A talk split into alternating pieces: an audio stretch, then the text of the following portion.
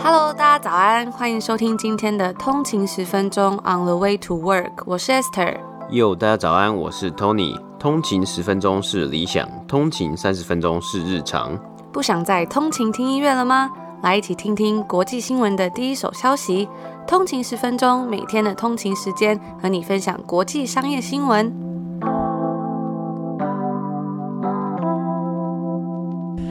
家早安，今天是四月八号星期四，欢迎回来通勤十分钟。大家早安。那今天呢，其实，在多伦多有一个真的是令人非常伤心的消息，我真的是有点不太想再讲这件事情了啦。但是就是还是跟大家 update 一下。嗯，对，就是今天呢，我们亲爱的省长 Ontario 省的省长 Doug Ford 呢，他再一次的宣布了，我有去看那个记者会嘛，然后就从他的耳朵，不，不是，应该说。我亲口亲眼从他的嘴巴里，对对对，亲眼从看亲眼看到他从他的嘴巴里说出说出了这句话，就是在星期四，也就是我们我们今天是星期三嘛，对不对？所以星期四的凌晨十二点零一分呢，就要实施这个居家令。星期四的凌晨会不会就是我们现在今天晚上的凌晨？对啊，对啊，对啊，就是就是我们今天晚上凌晨，就是我们今天晚上十二点之后。就是要实施，再度实施这个居家令，它的英文叫做 Stay at Home Order 嘛。我们之前有跟大家分享过啊，很多时候他们都用一些不同的字啊，其实基本上就很像是 Lockdown 了嘛。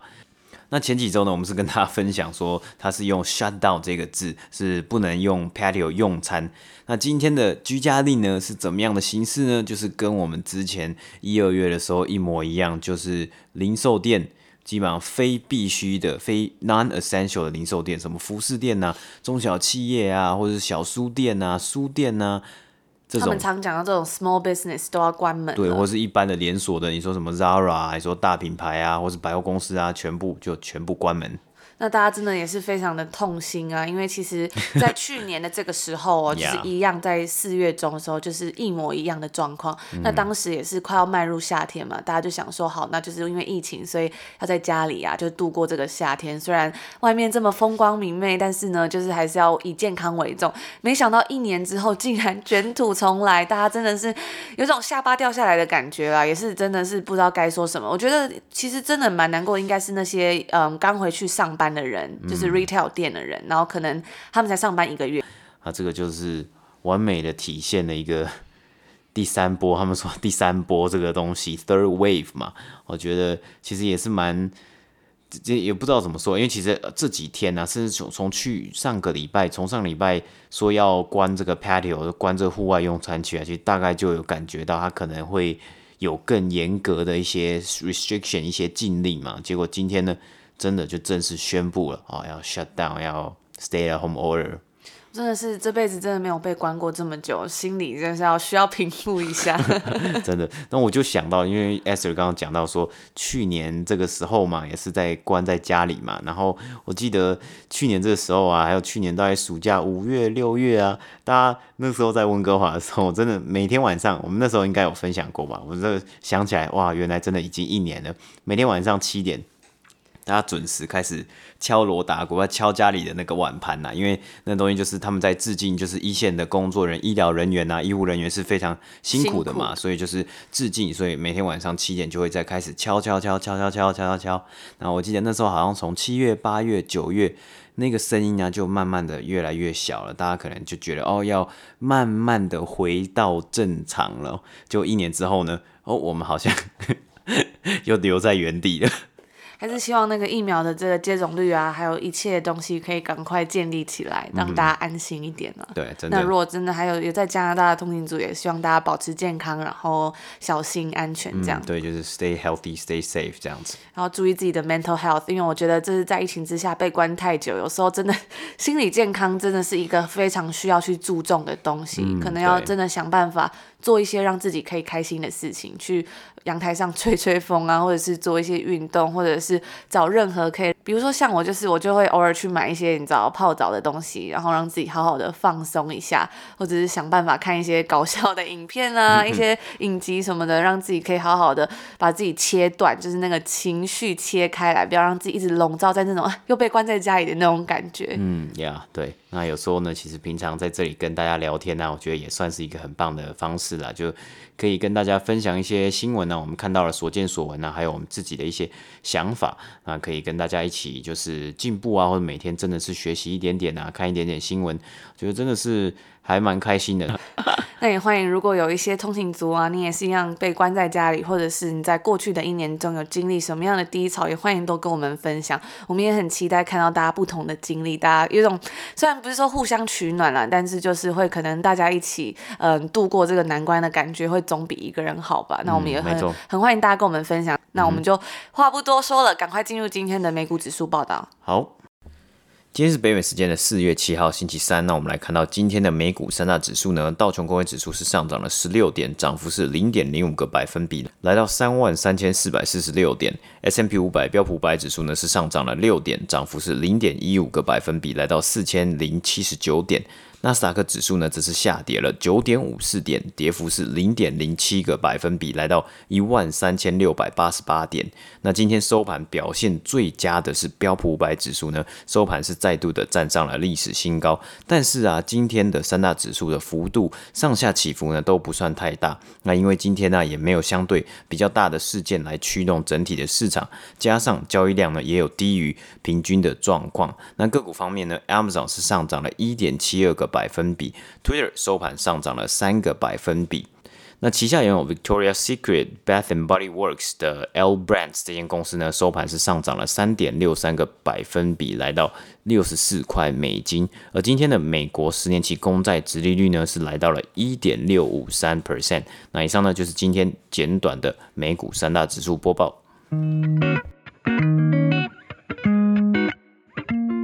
今天要来跟大家分享的第一则新闻呢，相信很多的通勤族应该都对这间公司不太陌生，因为我们在之前的有一集节目中就有提到过，专门来播报这间公司，那就是最近即将要来上市的 Coinbase。那它在本周呢，北美时间的本周也公布了他们的第一季财务的成绩。该公司在北美时间本周公布了他们预期的营收成绩，那他们也给出说，预计在二零二一年的第一季预估会有大约是十八亿美金的营收，而该公司。呢，预计会在四月十四号在纳斯达克直接上市，就是 Direct Listing。而其他的数字包括像是交易金额，大约会在三千三百五十亿美金。哇，这个数字真的是，我刚刚也稍微看了一下，我到底有没有念错？没错，就是三千三百五十亿。那比起去年第四季的八百九十亿美金，看到了十足的成长。同时呢，Coinbase 也表示说，第一季啊，大约会记下净利七亿三千万美金到八千万。美金左右，而该公司呢也表示说，他们目前大约拥有五千六百万名认证的消费者，以及每个月有六百一十万名的活跃用户。该公司表示说，目前他们平台上的资产大约是两千两百三十亿美金。而 Coinbase 他们在上个礼拜呢也有确认会在四月十四号上市。那本来该公司他们其实目标是想说，在今年三月就要来上市了，但是很明显呢是没有达成这个目标了。本周的资料公布也让各界都看到说，Coinbase 它最新的财务状况以及营运的状况。那 Coinbase 呢，在今年的二月也有公布他们的 S1 的一些资料。里面其实花了蛮大一部分的篇幅，都是在介绍比特币啊、加密货币的市场还有定义。而在 S1 的文件中，里面也有提到说，二零二零年就是去年它的净利是三亿两千两百万美金，比起二零一九年的净亏损大概是三千万美金左右。那在本周的资料中呢，Coinbase 也有提到说，预计会在二零二一年支出超过十亿美金，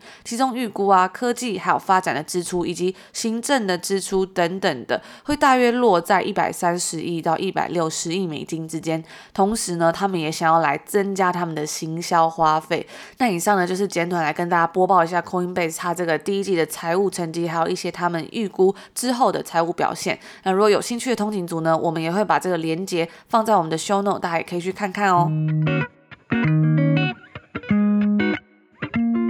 今天的第二则新闻啊，其实我们之前有说到嘛，进到了二零二一年，spec 还是很火热。那当然还有其他东西也很火热啊。那不过这些东西啊，其实有的也已经存在很久了。哎，其实 spec 其实这个定义啊，这个概念其实也存在蛮久的。那或许呢，我们今天要讲这个东西啊，每个人的家里抽屉啊，都可能还会有收藏这些回忆，那就是球员卡。不仅是球员卡啊，过去一整年呢，这种收藏卡片的风潮。啊，在北美是卷土重来啊！很多人真的跑去家里的衣柜或是地下室深处，找回那个以前你爸妈可能以为是积灰尘的成年球员卡或是宝可梦卡，因为这些卡的价值啊，现在可能是当初了好几倍、好几十倍，甚至好几百倍了。那根据近日的新闻啊，球员卡公司专门出品棒球卡的 Tops 这间公司呢，即将透过 Spec 的方式上市。那该公司啊，去年的销售是成长了二十三个百分比，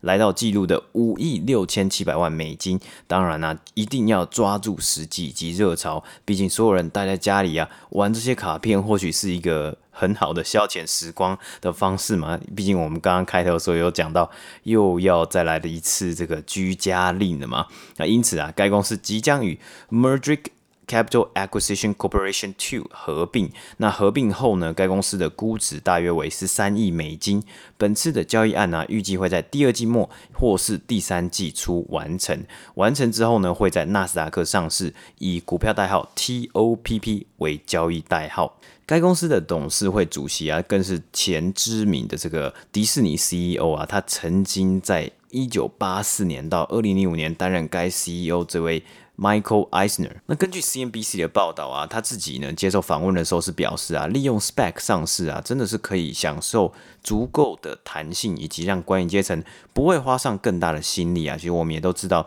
在 IPO 的时候啊，这些管理阶层呢，其实真的要花很多的心思去处理这个所谓 investor relations 一些跟投资人的关系嘛，因为毕竟他在之后呢就要每季啊，要参与财报啊，要参与 conference call 啊等等的。那甚至啊，其实他也表示啊，目前 TOPS 的处境啊，还蛮像一九八四年的迪士尼。如果我们能够做到迪士尼的十分之一，我就会很开心了。那除了球员卡之外啊，TOPS 当然也要进军现在正夯的 NFT 热潮。如果不知道 NFT 的听众啊，通勤族们也可以回去收听我们先前的节目。当时啊，我们有讲到为什么 Jack Dorsey 这个 Twitter 的共同创办人的第一则推文呢，可以卖超过百万美金。那除此之外啊，TOPS 其实也有其他的业务啊，包括礼物卡啊等等的，那算是一个算是多角化经营嘛，希望希望一些 revenue 可以 diversify 一点点。那我自己来说啊，其实我对于球员卡，我觉得也是真的是一个小时候的回忆嘛。我记得我以前小时候最喜欢的 NBA 球星是 Steve Nash，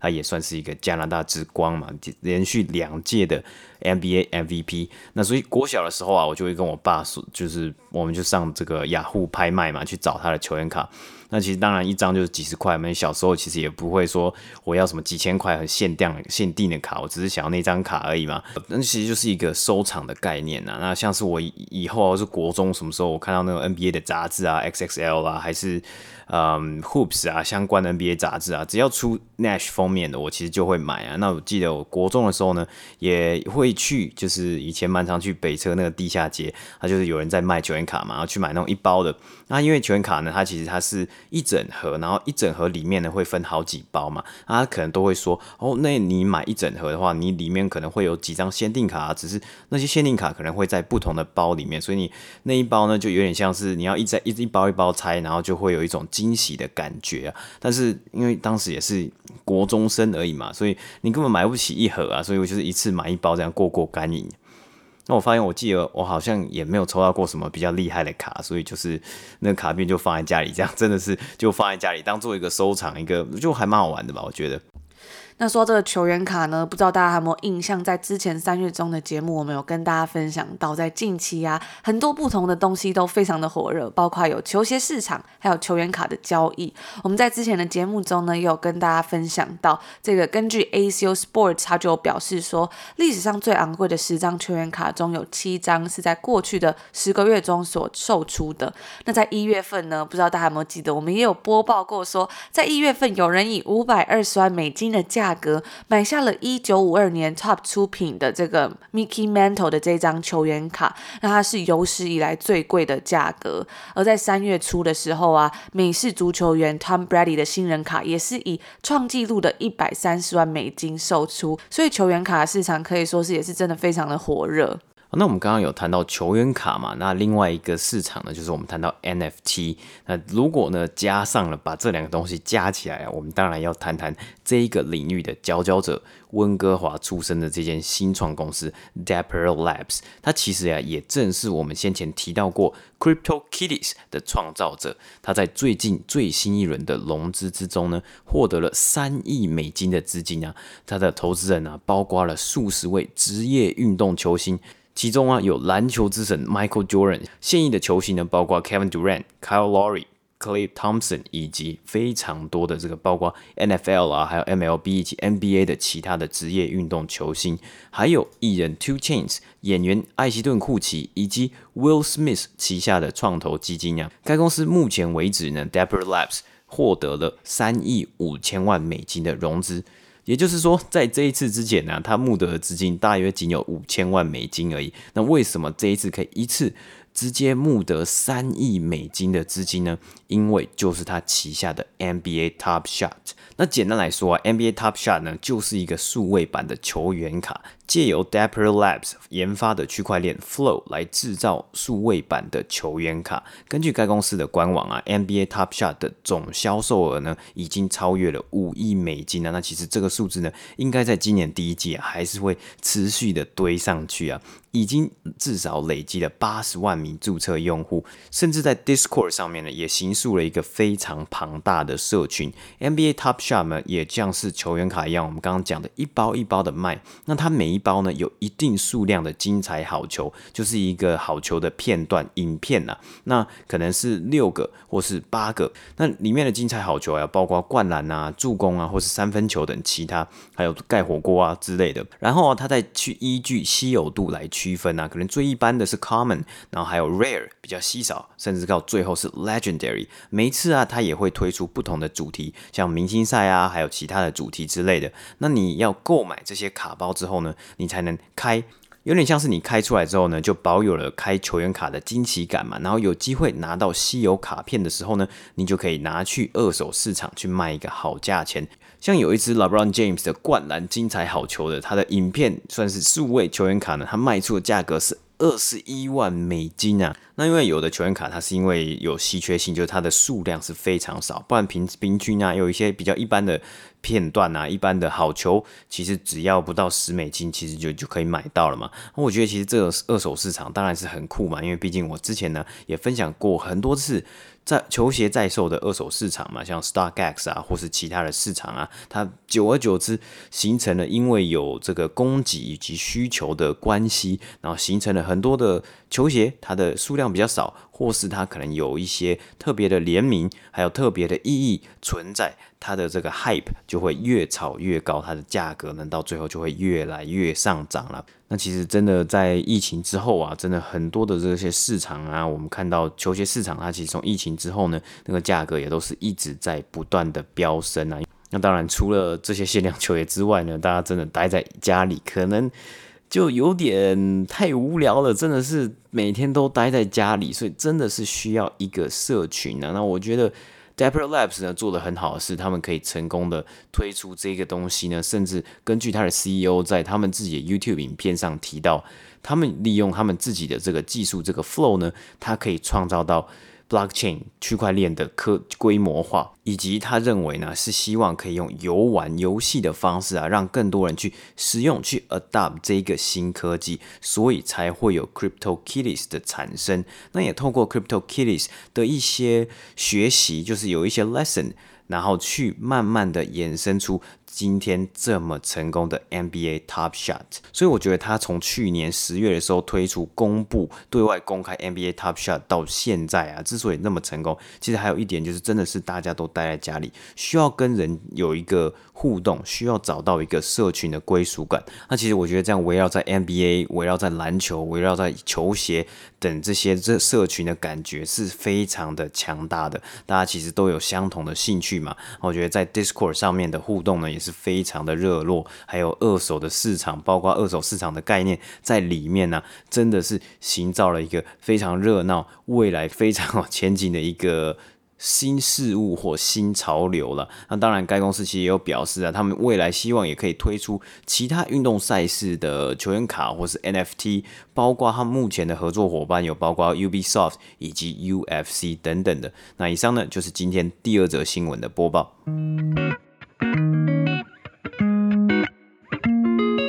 那以上呢，就是我们今天所有的节目啦。那我还是就 就想到，对啊，其实真的待在家里嘛，就一直在想要做什么事情嘛。所以我们今天有报道过说这个 NFT 啊，或是这个球员卡。其实我觉得这个 Dapper Labs，我觉得这是一间蛮酷的公司啊。特别它其实是在温哥华这间公司嘛。那